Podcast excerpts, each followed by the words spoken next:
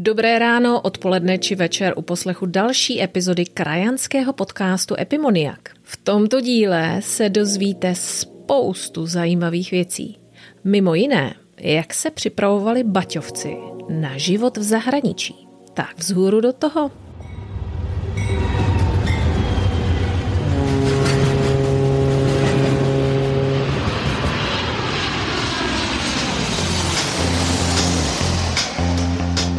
Jmenuji se Alena Cicáková a povídám si s krajany či jejich potomky, kteří žijí po celém světě a svými životními osudy, postoji či prací mimo domovinu jsou výjimeční, nebo při nejmenším velmi neobyčejní. Zkrátka lidé, kteří dělají čest své zemi a mohou přidat informaci o zemích, kde žijí, a nebo dodat inspiraci těm, kteří se chystají zkusit své štěstí právě v zahraničí. V moderním pojetí světa máme takřka neomezené možnosti, co se týče cest do zahraničí. Jeden den se rozhodnete, druhý zařídíte vše podstatné a třetí den můžete jet či letět. Jakési kulturní přípravy na cestu mnoho z nás vůbec nezvažuje a proto se často hostů ptám, jaké kulturní fopa se jim při jejich životě v cizině stalo. Častokrát se nikdo nepozastaví nad tím, jaké velké dopady našich možná pro nás malých přestupků mohou mít na místní obyvatele naší nové země. Určitě všichni známe příběhy turistů či podnikatelů, kteří si vyjeli takzvaně na blind, na slepo, zcela nepřipraveni. Toto chování za dob našeho velkého podnikatele Tomáše Bati bylo naprosto nepřijatelné. Cesta do zahraničí a následný dlouhodobý pobyt v určené zemi sice nebylo úplně pro každého, ale každý kdo měl jet, byl zcela detailně, kulturně i administrativně připraven na to, co ho čeká. Jak dlouho tato příprava trvala? Proč to bylo na začátku minulého století tak nutné? A co to vše znamenalo pro rodinu baťovského emigranta? S jakými problémy se českoslovenští emigranti v zahraničí mohli setkávat? Tohle povídání pro mě bylo s nadsázkou jako znovu zrození. Gabriela Končitíková je projektová manažerka nadace Tomáše Bati ve Zlíně. Je lektorkou systému řízení Baťa v současném podnikatelském prostředí na Univerzitě Tomáše Bati. Je autorkou více než šesti publikací a knih nejen o Tomáši Baťovi, ale celé baťovské životní filozofii. A ta její nejnovější se nazývá Inspirace Baťa kde zhrnuje životní a podnikatelskou filozofii Tomáše Bati, založenou, řekněme, obzvláště na selském rozumu. Gabriela je především žena, jejíž nadšení pro vše baťovské pocítíte fyzicky i na dálku. A mělo by se rozdávat zdarma.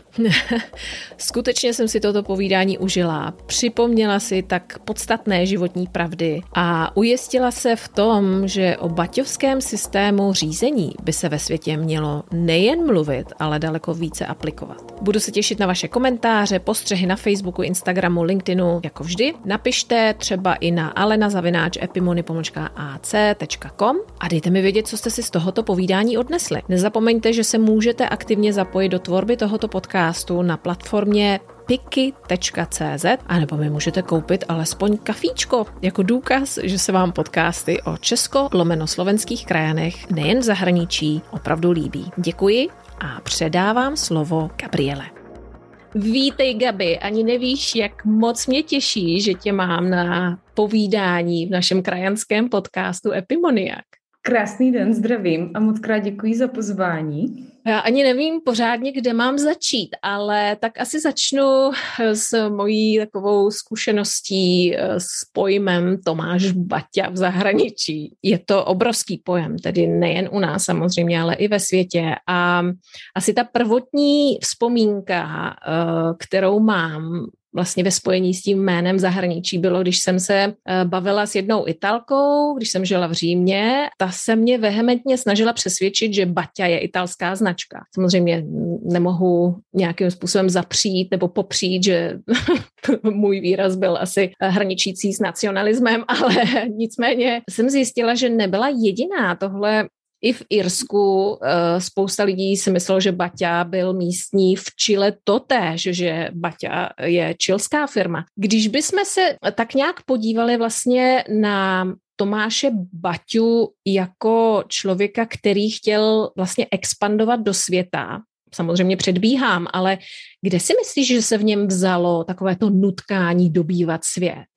Myslíš, že to byl primárně pouze ekonomický chtíč, nebo tam byl jakýsi geopolitický sociální přesah? A mě to úplně pobavilo, ale to tvé povídání, protože to je moje naprosto téměř, nechci říct každodenní zkušenost, ale jednou do měsíce se mi to stane. Si prostě kdokoliv myslí, že Baťa je jejich. Já zažívám asi hmm. ještě víc takový nacionální pocit než ty, protože já vždycky říkám, že Baťa je náš český a tak trošku můj, ale to už je ale eh, stává se mi to naprosto běžně, že když jsem třeba byla na jazykovém pobytu na Maltě, tak eh, tam spoustu, a to mě i překvapilo, že jako opravdu třeba Italů nevědělo, kde je Česko, ale věděli, že Baťa je jejich a byli jako z toho takový jako v šoku, že teda Baťa jejich není, že je náš.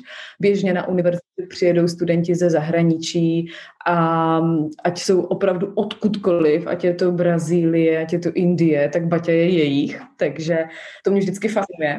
No a myslím si, že tady to vzniklo právě tím baťovským přístupem, víš, že my jsme většinou zvyklí na to, že když přichází někdo nebo něco ze zahraničí, tak eh, je to takový ten rušivý element, který je cizí. Baťa tohle uměl opravdu fantastickým způsobem, že on vždycky jakoby převezl ten systém nebo dodal ten systém, způsob práce, ale vždy primárně naprosto od začátku zapojení komunity. On když věděl, že bude někde vyrábět a hlavně to jeho, ta služba zákazníkovi, ta maximální snaha uh, pochopit, co ten trh daný potřebuje, jaká je mentalita těch těch lidí.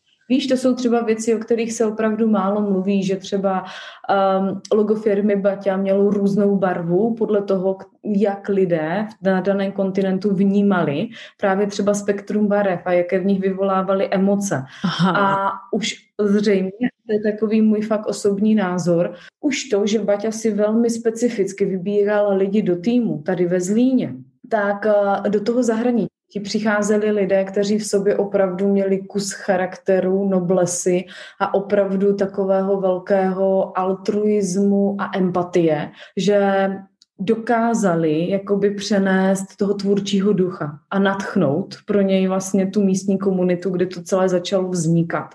Baťa a jeho expandování do zahraničí, můj osobní názor je, že kdyby nečelil těm daným krizím, ale to je opravdu jakoby můj osobní názor, a opravdu v těch 30. letech tak by možná neexpandoval tak rychle. On byl vlastně donucený tou situací, protože vlastně na výrobky firmy Baťa a služby firmy Baťa bylo uvalené většinou tak, velké, tak velká cla nebo tak vysoké tak vysoká cla a takové embargo, že on věděl, že by musel zastavit tu výrobu prostě v Československu, protože by neměl kam vyvážet. A tehdy vlastně řekl to, že opravdu nepočítá s tím, že by se zvládli tak rychle dostat do vesmíru, což už byla taková vtipná myšlenka vzhledem k současnosti.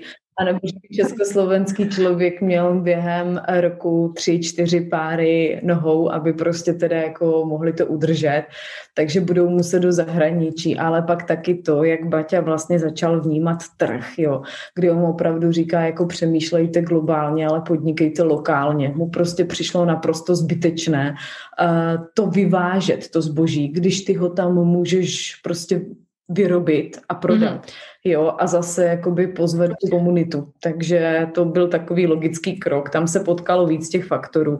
Krize na trhu a to uvažování Tomáše Bati vůbec jakoby o nějaké cirkulární ekonomice. No to je docela zajímavé, že to vlastně takhle prezentuješ, protože uh, už několik hostů já se jich vždycky ptám, co by chtěli změnit eh, vlastně, dejme tomu na světě, kdyby měli tu možnost, kdyby měli všechny možné prostředky. Eh, několik jich už zmínilo, že by jako raději eh, nějakým způsobem zrušilo vlastně ten globální trh, jako to vyvážení a dovážení a že by se raději zaměřili v podstatě na ten lokální a nějakým způsobem pomáhali té zemi, ve které se tedy nachází. Takže Tomáš Baťa na časově tohle už nějakým způsobem teda říkal kdysi dávno. Víš co, tak pro něho ono to celé fakt vychází jakoby z pochopení té baťovské filozofie. On nesnáší prostě neekonomické chování a plítvání. Ale pro něho to plítvání, to ekonomické a hospodářské se právě promítá do toho opravdu jak kdyby plítvání životem, když to řeknu nadneseně. Protože pro Baťu byl nejcenný čas. Ne proto, že čas jsou peníze a můžeš vydělávat víc, ale protože ty v kratším čase můžeš vydělat to, co potřebuješ, abys mohla víc žít. A na to se dneska zapomíná. Víš, my prostě jedeme v opačném módu jedeme v tom, čím víc prostě budeš a rychleji pracovat, tím víc budeš mít peněz a tím víc si spokojenější. A ten Baťa, on tě jakoby i přes tu finanční gramotnost a x dalších témat dovede k tomu, že on tě naučí si spočítat, kolik potřebuješ, i tak, abys třeba měla pasivní příjem od 40 let a podobně.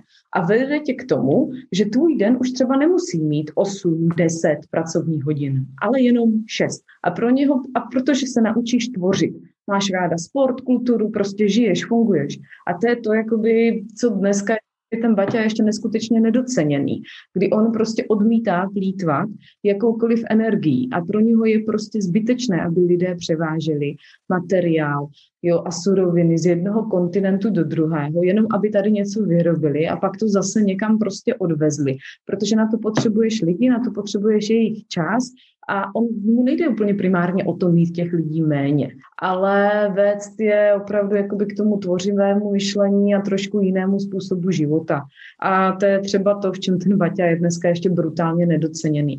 My ještě pořád, mně to vždycky přijde, jak když ti roste ta společnost v určitých úrovních, jak se vyvíjí, tak my jsme tak jako na začátku těch baťovin. My toho člověka, i všechny ty suroviny, i celý ten trh pořád vnímáme jako jenom prostředky k výrobě nějakých služeb a statků a pořád bychom to chtěli jenom prodávat mm. a mít víc peněz. Ten baťa se dostává ještě asi o další dva kroky dál. A to je to, jakoby k čemu třeba víš, dneska až dospíváme, jo, a on úplně jakoby jiným způsobem i pracuje s člověkem a podobně. Pro něho to bylo v celku logické, že když potřeboval fakt jako kvalitní kůži, z Jižní Ameriky, no tak to tam taky rovnou vyrobím a už od tam tať můžu třeba vést prostě ten hotový výrobek, jo. To má trošku no jiné jakoby pojetí vůbec toho trhu. Mm-hmm. Když mě napadá spousta dalších dotazů, ale uh, zkusme se tady držet samozřejmě hlavně toho zahraničí. Z toho, co říkáš, tak pro něj kvalita, řekněme profesní a možná i osobnostní byla kreativita, předpokládám, eh, spíše než, řekněme, um jako takový. Co myslíš? Ano, protože on to nazývá tvůrčím duchem, to, eh, čemu my jsme se dnes naučili říkat kreativita a víš co, to je pro něho jak kdyby všechno. Ta osobnost člověka nejde jenom o kreativitu, jde také o tvoje charakterové vlastnosti, jde také o to, jakým způsobem prostě ty komunikuješ s lidma, jak vůbec vnímáš svět, jak se stavíš k problémům. A to je přesně to, že dneska, když kamkoliv přijdeš, anebo i hledáme lidi do týmu, tak se díváme převážně na to, co ten člověk umí a co fakt můžeš podložit papírem. Toto jsem vystudovala, jo. No, přesně. Prostě mm. Jazyky, tvrdé dovednosti, kurzy, profesní zkušenosti. A ta firma Baťa všechno toto sleduje úplně stejným způsobem. Ale pro ní je to jenom 50% v tom, jak vnímá člověka. Mezi 50 a 60. Protože třeba fakt jako Baťa říkal krásnou myšlenku. To, že vystuduješ vysokou školu, je pro něho zhruba 20% osobnosti. Nebo jakoby fakt to, co ty jsi schopná podložit nějakým certifikátem, diplomem, je pro něho jenom 20% osobnosti člověka. Druhých 20% je to, jestli to, co se naučila a máš podloženo nějakým studiem, jsi schopná užít v praxi. Protože on fakt říká, že spoustu lidí vystuduje svůj obor, ale vlastně to vůbec v té praxi nevyužívá.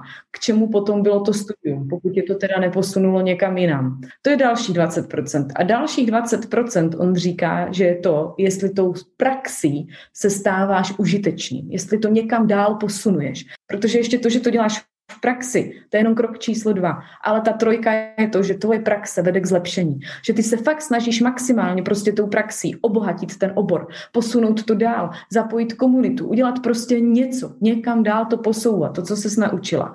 A to je zhruba pro něho těch 60%. Těch 40%, někdy i 50% je opravdu to, jaký jsi člověk. Protože on ti říká, že v dobách krize ti prostě jako z toho nepomůže, jakoby jenom ten inteligent, ale pomůžou ti opravdu lidé, lidé, kteří jako fakt mají v sobě ten charakter, mají k tobě tu loajalitu. On ti řekne, že loajalita se nedá koupit, ta se dá jedině vybudovat a to je jedině tím, že ten čas trávíme spolu, plníme spolu cíl a prostě máme nějaký společný záměr. Proto to je fakt odpověď na to, proč Baťa by tu firmu nikdy neprodal a ani asi netrávil dva měsíce na dovolené a podobně, protože když toho nejsi součástí, tak nevnímáš tu energii. No jinak vlastně když se podíváš třeba na karty spolupracovníků firmy Baťa, jo, nebo prostě na ty hodnotící formuláře, tak tam je prostě všechno. Oni by tě fakt hodnotili to, jaká jsi jako člověk jak jednáš s lidmi, jak jednáš s podřízenými, nadřízenými. Právě to, jak se chováš k tomu vrátnému, jestli se k němu chováš se stejnou úctou, jako třeba k šéfovi oddělení. To pro ně bylo úplně směrodatné. Jak eh, jednáš v krizi, jak jednáš, když nastane problém, jestli obvinuješ to okolí, jestli hledáš prostě řešení, jakým způsobem prostě reaguješ na kritiku, jestli dokážeš pochválit, jak se stavíš k pomluvám, když se to k tobě donese, jo. Prostě fakt všechno, včetně toho, jestli třeba pečuješ o své mentální a duševní zdraví, což znamená pro ně to mentální, že se neustále jakoby rozvíjíš, zajímáš a to duševní, že máš i koníčky, že máš rodinu, že umíš vypnout, že prostě znáš tu hodnotu života i v jiné prostě oblasti než jenom práci. A to právě z toho důvodu, že třeba fakt ty baťoviny mají zásadu, že aby to mohlo fungovat v práci, tak eh, ten tvůj vedoucí se musí zajímat o tvoji spokojenost jak na pracovišti, tak mimo to pracoviště. Protože kdyby, kdybych se vrátila úplně na začátek, tak Baťa přestal popírat jednu jen takový základní fakt, který my se dneska popřít snažíme. A to je to, že prostě můžeš toho člověka rozdělit na kousky. Že ho můžeš vnímat jako manažerku, matku, manželku, přítelkyni. A oni říkají, že to tak nejde, že člověk je prostě komplexní bytost, komplexní osobnost. To, co on prožívá mimo firmu, tyto emoce ti přináší do firmy, tam se s tím potom pracuje, buď prostě rostou nebo klesají, tím on ovlivňuje ten pracovní výkon ostatních a pak zase odchází domů. A když si z té práce odchází, eh, odnáší pozitivní emoce, tak ty pozitivní přináší domů, tam se to může může namnožit a on je zase přinese do práce. Pokud ale přinese do práce jako fakt zmatek, stres, zhon, jako je to prostě špatně, protože tam to akorát všechno ještě jako zdvojnásobí v té práci a zase si to odnáší domů.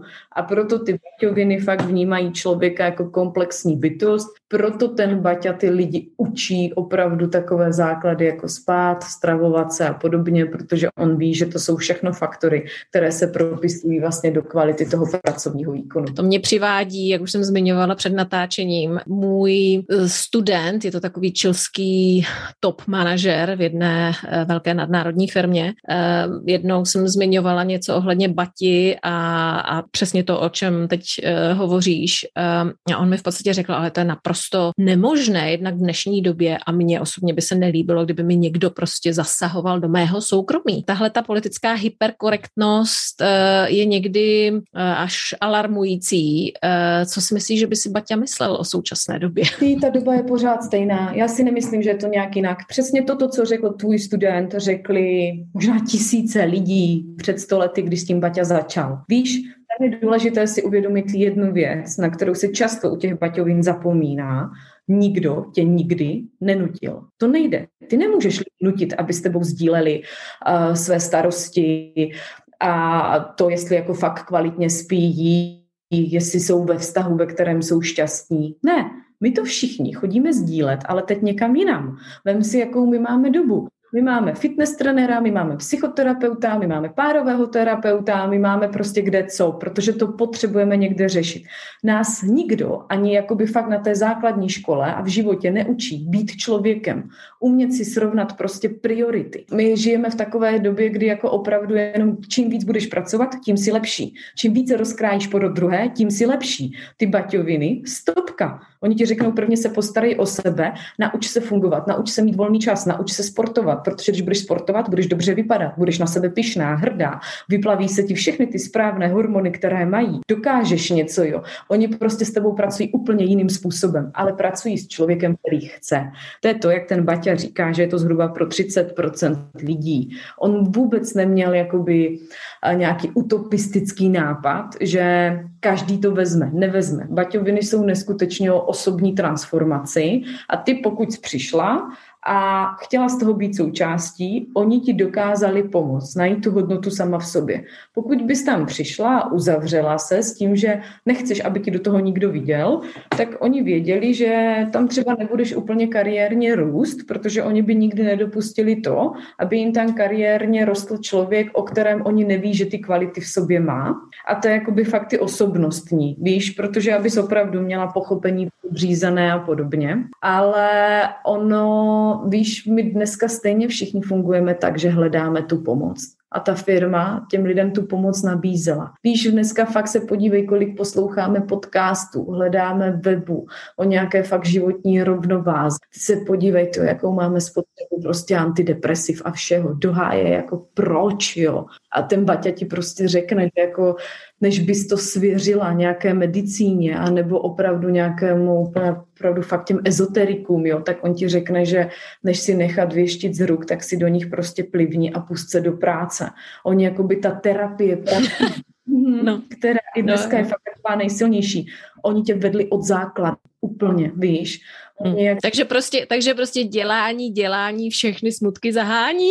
No, jako úplně, ale víš co, to prostě má ještě jakoby jiný přesah a to zejména v tom, že to je, víš co, jako, že to se ti řekne terapie prací a všichni, no, tak jasný, ale to v tobě vzbuzuje úplně jiné emoce. Oni, jako oni byli dokonalý faktor psychologii, protože oni opravdu třeba, víš, ty vidíš výsledek své práce okamžitě a ty si na to hrdá. A když tohle hrdá zažiješ dvakrát, třikrát za den, ty si za tři roky úplně někde jinde. Ty si vážíš sama sebe a když i nastane problém, že se to fakt všechno zhroutí někde, tak ty už víš, že ho vyřešíš. Ty víš, že je to běžná součást života. Jo, a te, oni ti úplně prostě změnili mindset. Oni ti, oni tě vrátili k sobě samotné. A to je něco, co jakoby dneska moc nechceme slyšet, protože my dneska fungujeme na brutálním způsobu nějaké závislosti. Pořád na někom, kdo jakoby za nás rozhodne, kdo nám poradí, kdo tohle a málo komu se chce věřit to, že ty baťoviny fungovaly proto, že tě vedly jakoby k té osobní nezávislosti a tím pádem ty jsi pak mohla podat pro pracovní výkon, protože ty jsi nepřemýšlela nad blbostma.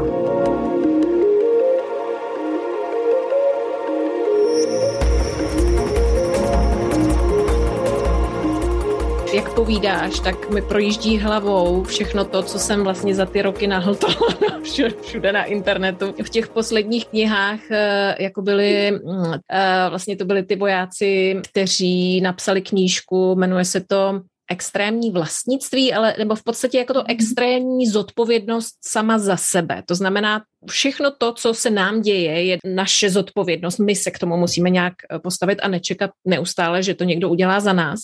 Máš v tom pravdu, protože to je třeba fakt jako co ti baťoviny naučili. Dneska, když se tě někdo zeptá, jako co ti ty baťoviny, jako a co ti to dává, tak všichni ty očekají brutálně sofistikovaný návod, až nějaké jakoby magické kouzlo. A já, když jim jako se fakt zeptám, spíte 8 hodin denně, jíte pravidelně, sportujete, víš, to je to první, co tě u těch baťů naučili, protože oni mají základní pravidlo. Nemůžeš dávat, co nemáš. Nemůžeš dávat nápady, energii, nadšení, prostě když to nedáváš tomu tělu. A oni tě pořád vedou k tomu, aby naučila si to doplňovat. Protože on má nádherné moto. On má opravdu to, co odpovídá tomu, co ty jsi řekla. Jo, kdy máš tu extrémní zodpovědnost sám za sebe, proto aby vlastně nebyl pro ten systém a svět přítěží. A ten Baťa vlastně říká, nezachraňujte svět. Svět to nepotřebuje. Zachraňte sami sebe. Tím, že jste zachránili sami sebe, jste zachránili svět který nemusí zachraňovat vás. Víš, oni nevěří v takovéto obětování se a potom vlastně fakt zůstáváš vyčerpaná, unavená, ztracená v tom světě, bez energie, protože se prostě rozdala. A oni jako říkají, ten nesmysl. Ví. Prosím tě, měl to máš uh, nějak strategicky rozplánováno, uh, do kterých zemí, kterých zemí bude expandovat nejdřív? Nebo uh, jaké byly ty tehdejší kritéria, ta měřítka pro, ty, pro tyto rozhodnutí? Třeba Indie, Filipíny nebo naopak právě Chile? otázka. Přiznám se ti, že nevím, jestli to měl fakt jako strategicky. Protože on třeba jako Egypt eh, objeví, když jako jede prostě s Marí na svatební cestu a vlastně navnímá, jaká je tam prostě mentalita, jaká se tam nosí obuv a jaká je tam cenotvorba a výroba a zjistí, že prostě jsou schopní to ve Zlíně vyrábět levněji o tolik, o tolik a o tolik. Já k tomu, jak Baťa vnímá ty příležitosti toho trhu, tak se jako fakt vztahuje reálný prostě příběh, který se stal a je vtipný, jako je zábavný, jo, to je jak fakt jako Baťa poslal ty dva obchodní zástupce do Afriky a ten jeden se vrátí a říká mu, pane šéf, to je jako úplně ztracené, ta Afrika, jo. Tam prostě nemůžeme nic prodat, tam všichni chodí busy, jo. A vrátí se ten druhý a říká mu, ale pane šéf, to je úplně té, té, té země zaslíbená, tam to prostě můžeme obsadit celý ten trh tam chodí všichni bosy, takže je obujeme. A asi jakoby o tomhle jsou ty baťoviny, jo. On jakoby strategicky, víš co, tak jako je vázaný na suroviny a pak taky, což mě fakt překvapilo, jakým způsobem oni o tom přemýšleli. A on i strategicky jakoby rozmistuje ty výroby jako takové, víš, že když třeba fakt věděli, že půjdou cestou viskózových vláken a vůbec jakoby tkaní a podobně, tak věděli, že třeba opravdu potřebují extrémně měkkou vodu a že to prostě najdou pod Tatrama, víš, takže prostě svit pod Tatrama prostě nevzniká nahodile. Pak další věc, Baťa si vybírá také místa, kde není až tak rozvinutý jakoby jiný průmysl a je tam vlastně dostatek pracovní síly, jo, takže on prostě ví, že dokáže dát lidem práci, že tam prostě dokáže tvořit. A strategicky si vybírá také místa podle toho, jestli je tam dostatečná prostě zásoba vody, jestli je tam prostě napojení vůbec jakoby na infrastrukturu, na dopravu, a jestli je možné vůbec to napojit letecky, jo, když potom vlastně vychází jakoby z toho, a to už jsou fakt ty 30. roky, tak vlastně začínají tak, jakoby, když na něho vlastně je uvalené embargo nějaké země, tak tam začne otvírat jakoby svoji fabriku, jo. Že když se mu ta země většinou nějakým způsobem zavře, tak on si ji otevře, jo, jakoby nějakým jiným způsobem. Vidíš to, to je, to je velmi zajímavé. No a e, ty jsi zmínila, že ten, oni měli vlastně velmi dobře propracovaný jakoby ten mm, psychologický systém, nebo jak vlastně člověk funguje, obzvlášť u nás. Když už tedy otevřeli tu pobočku nebo továrnu v těch různých zemích, to určitě muselo mít vlastně z toho kulturního hlediska a a adaptace svá úskalí.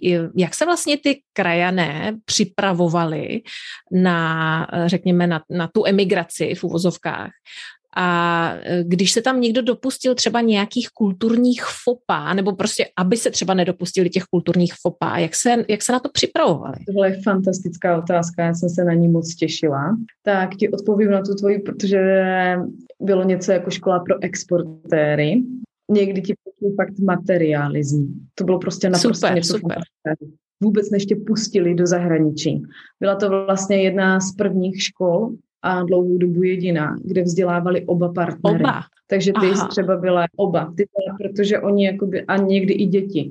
Firma Baťa neuznávala to, že by prostě měli rozdělit rodinu. To prostě pro ně neexistovalo. Tím pádem, když oni tě vybrali jako exportéra a ty jsi už třeba byla, prostě byla bys muž, byla bys eh, ženatá, měla bys prostě děti ve Zlíně, tak oni prvně, co udělali, tak vlastně zjistili, jestli tvá manželka vůbec by byla ochotná s tebou jít a pokud ano, tak toto bylo jedno z nejdelších vzdělávání u Baťů. Bylo dvouleté, ta škola pro exportéry a musela ji absolvovat celá rodina, wow. aby fakt jako nenastal ten kulturní šok. Aby nenastalo to, že on odjede nadšený, odjede s tou manželkou, ale ona prostě zjistí, že jako opravdu otvírat pobočku v Indii jo, nebo v Jižní Americe není žádná romantika, protože ty se mluvíš, hmm. úplně pro prostě jiná mentalita, jiná kultura, nemáš tam kam jít, nemáš tam rodinu, nemáš tam přátelé a trvá to dlouho. Takže oni jako opravdu s tebou velmi dlouze pracovali, než jako se vůbec rozhodli, že ano nebo ne. Také, jak jsem ti říkala, že firma Baťa nikdy lidi ne, nenutila, když ti nabídli jít otevřít fabriku do zahraničí nebo prostě obchod do zahraničí, nabídli ti to jenom jednou. Nikdy to nebylo, jak kdyby z takového toho té pohnutky ega, že tak ty jsi to odmítla a my už ti to po druhé nedáme. To vůbec ne. Není tento faktor. Tam je ten faktor, že pokud ty nemáš v sobě ten drive, takovou tu duši toho objevitele, kdy prostě jako to chceš, jo, tak eh, a je tam to vnitřní nadšení, to vnitřní chtění, ale ty váháš, jestli jo nebo ne. Oni věděli, že zhruba je fakt 70% pravděpodobnost, že se jim vrátíš. Stejně tak, když ta manželka neměla v sobě fakt jako toho ducha, té prostě dobrodružné povahy, tak oni zás věděli, že ty by se s jim prostě vrátila a oni si uměli velmi dobře spočítat ty náklady na to, než ty třeba někam dva, tři měsíce v té době docestuješ, začneš tam a po třech měsících se jim vrátíš a oni tam budou muset poslat někoho jiného, kdo bude muset navazovat na tvou práci. Další věc, oni když tě posílali do zahraničí, ty jsi musela být fakt jako neskutečně multifunkční člověk, protože dnes si lidé myslí, že jako odjel celý ansábl lidí otvírat jako pobočku do zahraničí. Ani omylem. Vás na to třeba bylo pět. Vy jste museli perfektně ovládat jazyk, účetnictví, HR eh, věci, marketing, ale taky poskládat stroje, zařídit si prostě místo, kde to dokážeš prostě rozjet tu fabriku, perfektní znalost vůbec jakoby toho stavebního procesu, strojního procesu, vůbec jakoby fakt jako rozjet to celé. Ty jsi prostě musela být opravdu člověk, který dokázal třeba zastat pět, šest významných pozic v té fabrice jo, a prostě teprve se jakoby zjišťovalo, jestli ano nebo ne, to byli lidé, kteří jako měli totálně organizační schopnosti. A to vlastně vznikla i, a to se jmenuje Srdcem Baťovec a to jsem právě dávala do hromady vzpomínky lidí, kteří jako opravdu podnikli nějakou jakoby významnou cestu právě pod tou vlajkou Baťa do zahraničí a rozjížděli ty podniky v zahraničí. Většinou se to fakt týkalo třeba 24, 25 letých kluků. Už tehdy, když eh, svět byl v šoku z toho, že tak mladí lidé vlastně mají taková práva od té firmy, protože oni opravdu jako dostali čeky na miliony a běž wow, a ukaž. To asi ty 25-letí kluci, že ti to do toho skočím trošičku, asi byli uh, asi daleko zodpovědnější za ty své životy v těch 25, než třeba mnohdy někteří ve 40 to je, to je totiž ještě jiný faktor. Vem si, ty, kdy dneska začínáme jakoby profesně. Většinou jakoby po vysoké, mm. když jako fakt nejseš extra mm. šikovná, nemáš sobě ten dram. Takže většinou třeba v nějakých 24. A v těch 40 už jakoby jsi taková fakt otřískaná, funguje to a prostě jako už umíš. Jenomže u Baťů začínala 14. Takže v těch 25 ty měla za sebou tolik odedřeného, tolik manuální práce, tolik drillu, tolik všeho, že oni za těch 10 let věděli, komu ty peníze dávají. Oni věděli, že ty je neutratíš. Oni věděli, že ty v sobě máš fakt jako neskutečný prostě jako fakt tu odpovědnost, protože on tě od začátku učí hospodařit. Ty si od začátku u Baťů spoří. Oni by ti ty peníze nikdy nesvěřili, pokud ty bys fakt jako neměla přepočtu na dnešek naspořeno několik milionů, kterými si jim za to ručila. A hlavně, ty jsi totiž viděla jinou věc, že ty, když to rozjedeš, ty, když ten úkol splníš, ty si vyděláš xkrát, xkrát víc, než kolik ti bylo svěřeno. Firma Baťa nikdy nebyla lakomá, takže ty, když rozjela zahraničí, 10% ze zisku ti šlo roky, co jsi tam byla. Pak ti další roky ti šlo 5 ze zisku a pak ti zůstávala renta 3% ze zisku celé té fabriky v tom zahraničí. To byly neskutečné peníze. Prostě jako věděli, co jim zůstává. A pak i to, ty se chtěla vrátit domů jako hrdina, že jsi to dala to prostě jakoby okrást firmu Baťa, to nemůžeš. Oni jeli na férovku. Víš, jako, že to, to prostě jsi nedovolila. Ta loajalita uh, a vlastně ta, ta schopnost důvěřovat těm, které vysílali do zahraničí, byla obrovská. Ale když už se třeba stalo, a předpokládám, že se muselo nějakým způsobem třeba stát uh, nějaké kulturní fopa, um, něco někde někdo řekl, nebo se nějak špatně zachoval, nebo podal ruku, když neměl podat ruku a tak dále. Jak to ta firma třeba řešila? Jako řešilo se to, řekněme, firemně? To jsou nádherné vzpomínky těch lidí, kteří jakoby takhle o těch baťů právě byli vysláni do světa. Za prvé třeba fakt existovala ještě škola jako Tomášov, což to bylo opravdu pro ty top v zahraničí, kdy oni tě opravdu učili to jako jak zaříznout doutník, jak rozeznat mezi bourbonem, whisky, co si kam obléct, jak hrát golf, jak právě se chovat na jakémkoliv kontinentu, jak prostě, jako fakt všechno, aby se ti tohle nestalo. A za druhé, abys měl v sobě kus toho sebevědomí, protože když ty věci umíš, tak se přestaneš stydět a je to na tobě vidět. Když už se to stalo nějaké foupa, tak tě fakt jako učili umět se tomu právě postavit tím paťovským způsobem, kdy ty se umíš omluvit, umíš to přiznat, umíš to prostě vzít na sebe, umíš to převést, umíš ve, ve vtip, umíš v tom prostě číst, umíš v tom bruslit. Učili tě i tyhle věci, protože prostě věděli, že stát se to může.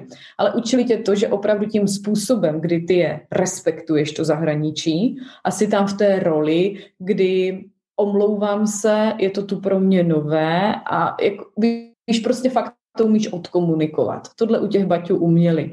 Ale pak jsou fakt, fakt jako jsou fantastické vzpomínky těch mladých kluků, když oni třeba fakt jako dojednávali ten biznis v té Africe.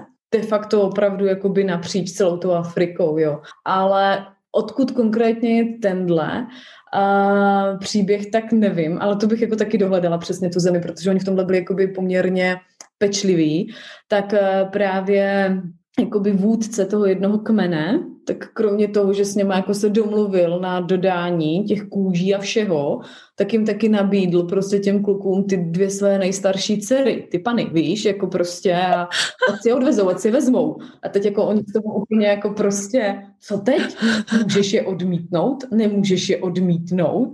Tak kam si je sebou vezmeš? Tak oni úplně jako, že teda vzali na procházku, jo, jako ven někam a to a pak jako vší počestnosti zase vrátili s tím, že jako jsou velmi krásné a všechno, ale že oni teda jako pokračují dál v té své misi a že by to jistě pro ně bylo nebezpečné, ale říkali jako, že se v životě tak nezapotili, protože ty prostě nevíš v téhle situaci, jak jako šlápneš vedle nebo ne. A když třeba mluvíme jakoby o těch kulturních rozdílech a tak, Víš, jak třeba fakt ty baťoviny tě učili i to, kdy jako a do jaké míry třeba přijat alkohol, že ho nemůžeš po každé všude odmítnout, i když jakoby ta firma má zásadu, že prostě jedna věc je biznis a jedna jsou společenské věci.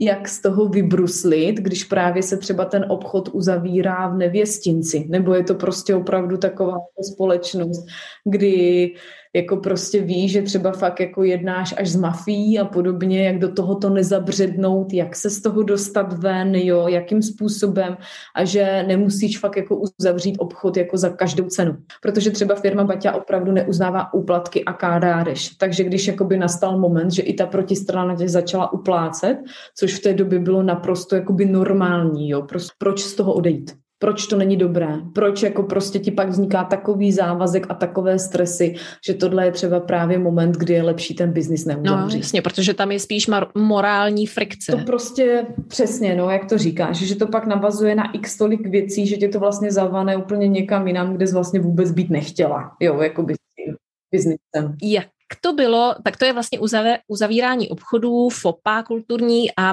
jaké to bylo teda, protože tohle taky řešíme častokrát s krajany ve světě. A je to, že my jako Češi, Slováci nebo Čechoslováci vlastně kamkoliv odjedeme, když jedeme sami samozřejmě, tak se snažíme nejdřív zaintegrovat do té společnosti, aby jsme příliš nevyčuhovali a teprve potom většinou to je, když eh, se narodí děti, máme už svoje rodiny, že vyhledáváme ty krajiny. Eh, v případě tady těchto exportérů a vlastně těch eh, imigrantů nebo emigrantů mm, skrze ty továrny Tomáše Bati odjížděli, dejme tomu, v párech a zakládali to tam, takže se nějakým způsobem museli začít jakoby integrovat. Bylo to taky jako součástí toho, co učili, nebo to nechávali na té individualitě, nebo prostě ty Čechoslováci si tam udržovali ty svoje komunity daleko víc a ty tradice a tak dále a tak dále. Víš, co to už je výběrem těch lidí. Víš fakt, tak jak jsem ti zmínila, že i ten Batě jako prostě říká, že je to zhruba pro 30% lidí, tak oni opravdu hledali lidi, kteří tady ve Zlíně byli fakt jako už vedení a vychování k tomu, že máš mít společenský život. Máš být součástí té komunity i zapadnout do toho. Oni, jako i ta první republika tomu fakt nahrávala, že lidé byli zvyklí prostě se bavit, družit, víš, jako prostě opravdu mít ten společenský život. Druhá věc, jakoby ty baťoviny v sobě mají takovou zvláštní jakoby eleganci a pokoru ke všemu novému, víš, to už je třeba fakt, jak to říká i ten Tomáš Baťa, ten tam sehrál velkou roli jako lídr, protože on říká, kamkoliv přijdete, dívejte se na věci, které fungují a ty se naučte a přemýšlejte o tom, jak je využívat. Nikdy nekritizujte. Pokud se vás nikdo neptá na váš názor, jo, prostě, že on ti prostě řekne, že my jsme naučení, třeba fakt tehdy, to je taková sranda, víš, jakoby, že fakt ve světě se přezouvalo a v Československu to prostě nebylo. A s tím vlastně začínáš jako Baťa potom jakoby zavádět přezůvky a podobně, kdy on říká, že to vlastně viděl ve světě, že my jsme naučení, když přijdeme do místnosti, sundat klobouk, ale ten prach zvenku si vlastně přinášíš na botech, ne na klobouku. Takže to je zásluha Tomáše Bati, že se přezouváme, no to jsem vůbec nevěděla. úplně jeho nevím, ale fakt firma Baťa na to měla postavené kvantum marketingových kampaní. Prostě si fakt chceš v životě méně uklízet a mít více volného času jako žena, tak nauč svou rodinu přezouvat. A teď jako desítky důvodů, jak je to hygienické, jak je to super a prostě všechno a oni jedou ty papuče potom a podobně. Pecka, tak to začnu tady v Chile taky a... nějak. to tady všechny no, naučím. No, jako tak kvůli jako hygieně a úklidu a to, že jako žena se méně napracuje a Baťa si velmi vážil žen a on říká, že u žen by se nemělo plítvat tou jemnou energií, prostě jako jenom na úklid, jo, a vedení domácnosti, to je celé další téma, jako by Baťa, jo, a ženy ale on právě říká, že jako fakt jenom blbec si myslí, že prostě, a jenom jako on říká hlupá, že jako se nemá co naučit z toho zahraničí, jako on měl vypěstovaný neskutečně silný prostě smysl pro to vidět věci, které fungují. On vůbec jakoby nefokusuje tu mysl na to, aby no tak toto my máme jinak a lepší a tak, víš, jako a si jenom ten skuteček. Mm-hmm. Vůbec, on ti říká, mm-hmm. běž, ty sleduj, uč se a prostě fakt jako přivez to potom domů, nauč se to, jo. Ty jsi vlastně zmínila, že ty, ty exportéři, že, jo, že oni tam v těch zemích nějakým způsobem otevřeli tu pobočku, etablovali se a pak eh, až záleží na tom, jak dlouho tam byli, tak se třeba mohli vrátit jako v uvozovkách hrdinové domů. Byl to uh, jakýsi cíl třeba, nebo cíl, um, pobízel Tomáš Baťa potom tyhle své spolupracovníky, aby se vrátili domů. Proč se ptám? Protože spousta, eh, se spousty krajany řešíme eh, samozřejmě někdy i do budoucna, že bychom se chtěli vrátit domů a mezi těmi, kteří jsou v zahraničí a těmi, kteří jsou doma, je často taková obrovská propast. No se koukají na sebe skrze prsty, protože je tam jakási nedůvěra a často taková nevole z, eh, třeba ze strany těch, co jsou doma, protože no, ty jsi byl v zahraničí, ty si myslíš, že jsi hogo fogo a nás tady chceš něco učit. Takže Eh, jak se k tomu stavil právě ten Tomáš Baťa, nebo celá ta filozofie? Víš co, to totiž bylo trošičku ještě jinak. Oni jinak vnímali to zahraničí. Víš, vem si, že firma Baťa vydávala svůj časopis Výběr. To byly postahované články z celého světa, které jako prostě dneska ti tak funguje internet, že prostě otevřeš a jedeš a přečteš si, co chceš. V té době ty zbyla kdekoliv v zahraničí, oni tam mají tisíce lidí v zahraničí. Tvojí povinností, kromě té práce, kterou prostě vykonávala, bylo třeba fakt jako najít top článek za ten týden týden. On se poslal do Zlína. První roky to překládali a vydávali, víš, formát A5 jednou za měsíc, co se děje ve světě, jo. A potom už to přestali i překládat, jo. Oni jako, víš, oni vnímají jinak to zahraničí ve Zlíně. Tam fakt kde jaká teta jela prostě plyně dva cizí jazyky, protože oni ti řeknou, že učení se jazyku je to nejlepší na to, abys prostě nezakrněla mentálně, protože tam musíš mít jak disciplínu, disciplínu, tak trénink prostě a musíš to využívat v praxi. Ty prostě musíš jet. A to pro ně bylo něco fantastického. Zároveň tu šanci jet do zahraničí mělo spoustu lidí. To mohlo fakt jako kdokoliv, kdo chtěl, jo, ale musela prokázat ty kvality. Spoustu lidí to ani nechtělo. Ale tady ti to, co se právě vraceli domů, tak tam nastal jiný jakoby efekt. Tam byla velká poptávka na obou stranách, jak těch, co přijeli, tak těch, co zůstali doma, to sdílet. Takže oni vlastně od roku někdy 31 zakládají vlastní kluby těch, víš, jako prostě lidí, kteří se vrátili domů, právě proto, aby sdíleli ty myšlenky. A nebo i takové otevřené kluby, že ty jsi třeba přijela na rok domů, než zase si jela někam jinam. Vy jste se fakt jako potkávali, sdíleli, víš, jako zážitky, až po prostě typy triky, jenomže víš co, zas. Vem si třeba jenom výuku těch baťovských mladých žen. To jsou studentky Baťovy školy práce. Vem si jenom, jak tam bylo vyučováno vaření. Víš, dneska se řekne, no tak oni se tam učili vařit. Jenomže ty jsi dostala třeba zadání opravdu jako menu pro japonského velvyslance. Pohostíš ho něčím jeho tradičním nebo českým. Co mu můžeš nabídnout, co ne? Oni měli dokonalou znalost toho zahraničí. Oni se toho nebáli. Oni to prostě byli potom lační po těch informacích. Jako jim se ten svět otevřel. Jako my ho dneska nemáme tak otevřený, že bychom se s takovou chutí o to prostě zajímali. Jo, pro ně to bylo něco nového. Protože ty, když začneš jako jet podle těch baťovin, klidně podle té knihy Inspirace Baťa, to je takové, jako že ty to pak začneš sama vyhledávat. Ono tě to začne měnit, ty to vnímáš jinak. Takže tohle oni tam neměli. Jako, že by tam se stavila to je úplně, úplně, se tady úplně rozplývám nad tím. to nemůžu nějak jako do toho podcastu úplně předat, ale no hmm. úžasné, úžasné. Ve kterých zemích si myslíš, uh, že se řekněme, z ekonomického hlediska nebo i z takového jako z hlediska té sociální integrace uh, Tomášovi Baťovi dařilo nejvíc, jako z, z hlediska asimilace továren, právě těch krajenů. Já si myslím, že asi tak nějak jako na stejno. Jako spíš to, kde jakoby jim tak víc jako... Nebo kde jim to dělalo třeba nejvíc potíže? Já nevím, bych třeba jako fakt v té Indii narazili na to, že tam třeba potřebují víc těch Čechoslováků a silněji udržet ten systém. Protože opravdu, a to je jakoby i ten Baťův názor, že zase ty země, kde jakoby oni netrpí úplně jakoby zimou a nedostatkem, tak je to prostě horší. Víš, že tam máš takový fakt ten svůj klid, pohodičku. A třeba v té Indii oni narazili na něco, na co tady nebyli vůbec zvyklí.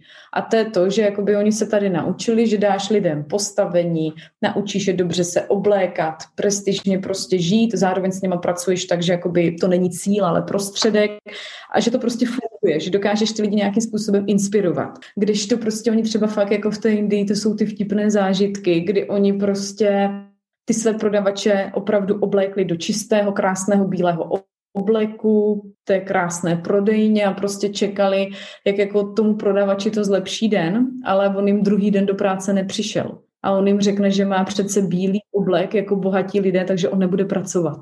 A pro ně to bylo něco, co jako oni nechápali, protože chápeš, oni prostě Slovenska naučení ten baťovský příklad, že když jsi ředitel, tak do toho prostě dáváš dvakrát tolik, jo. Nebo já nevím, to jsou ty vtipné story, kdy jako třeba fakt jako svět a pedikůra. Jako málo kdo se, málo se jako fakt ví, že Československo je kolébkou pedikůry.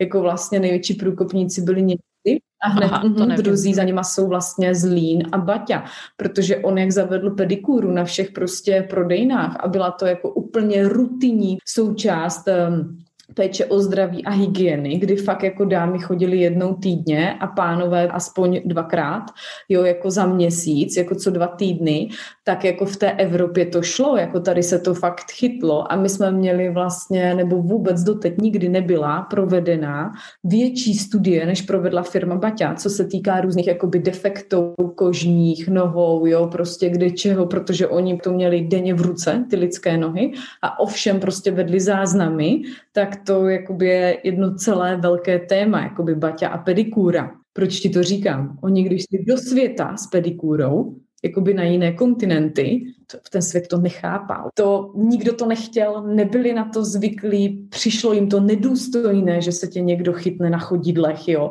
A barvy, jo, jako ta červená, tak jak jako baťovská, no tak ve Francii se víc používalo zelené logo, že oni na to lépe reagují. V Africe světle modré a zelené, že ta červená je prostě fakt jako pro ně moc symbolem jakoby té krve a bojovnosti. A nebo takové posvátné zase barvy v rámci prostě všech rituálů a obřadů, jo. Takže jako oni se velmi přizpůsobovali trhu, na kterém to se nacházeli. To je skutečně zajímavé.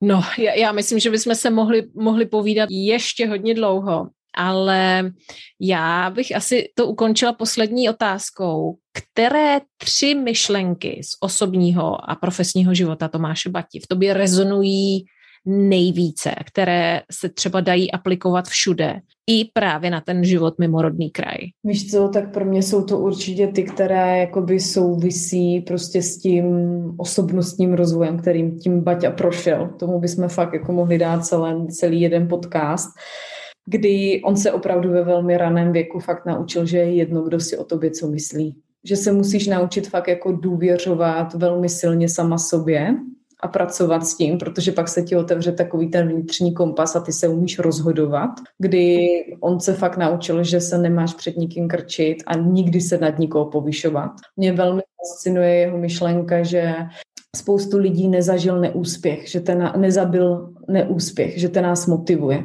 ale zabil naopak fakt jako úspěch, kdy si jako začali myslet, že jsou někým víc. Pak určitě ta myšlenka, kterou my jsme tady zmínili, že se máš úplně stejnou úctou to je baťovská myšlenka, že jestli se neumíš chovat s úctou k vrátnému, nehledej cestu k řediteli. To je prostě, ty jsi k tomu nedospěl ještě, že fakt jako ke všem lidem přistupovat stejně.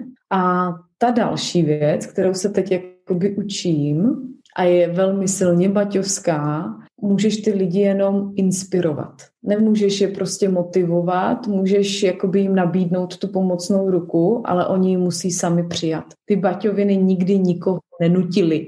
Já mám v sobě takové fakt jako to silně československé, vždyť toto je dobré, tak to musí každý chtít. My neumíme dát takovou... Víš, jo, jo. neumíme dát takovou volnost, jako tak ať se ten člověk rozhodne, no tak když si čtyřikrát nabije hubu, je to dobře, protože třeba po páté už to neudělá a tím on vyrostl. Jako by to baťovské nechat lidi vyrůst. Mm. Že za ně nemusíš dodělávat, nemusíš za ně myslet, nemusíš za ně dokončovat a věřit jim, že to zvládnou tak to si myslím, že kdyby jsme uměli, tak nám to pomůže všem. Skvělý.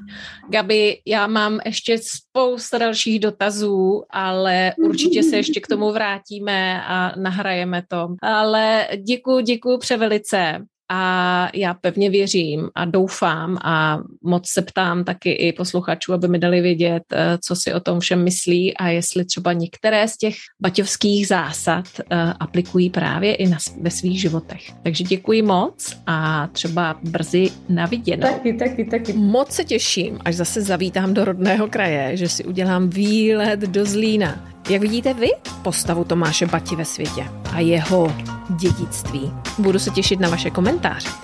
V příštích epizodách se máte na co těšit. Zavítám totiž do Rwandy a Iránu. Ale předtím se zastavím na malé povídání v Itálii se zajímavým člověkem, hudebníkem, producentem, podnikatelem, který vám možná bude známý, a nebo neznámý. Každém případě v 90. letech se těšil společnosti takových osobností, jako je Václav Havel a spolupracoval na organizaci prvního koncertu Rolling Stones v Praze. Kdo to je? Hm, to si musíte přijít poslechnout. To si musíte poslechnout za 14 dní. Budu se na vás těšit, mějte krásný a v rámci možností ničím nerušený čas.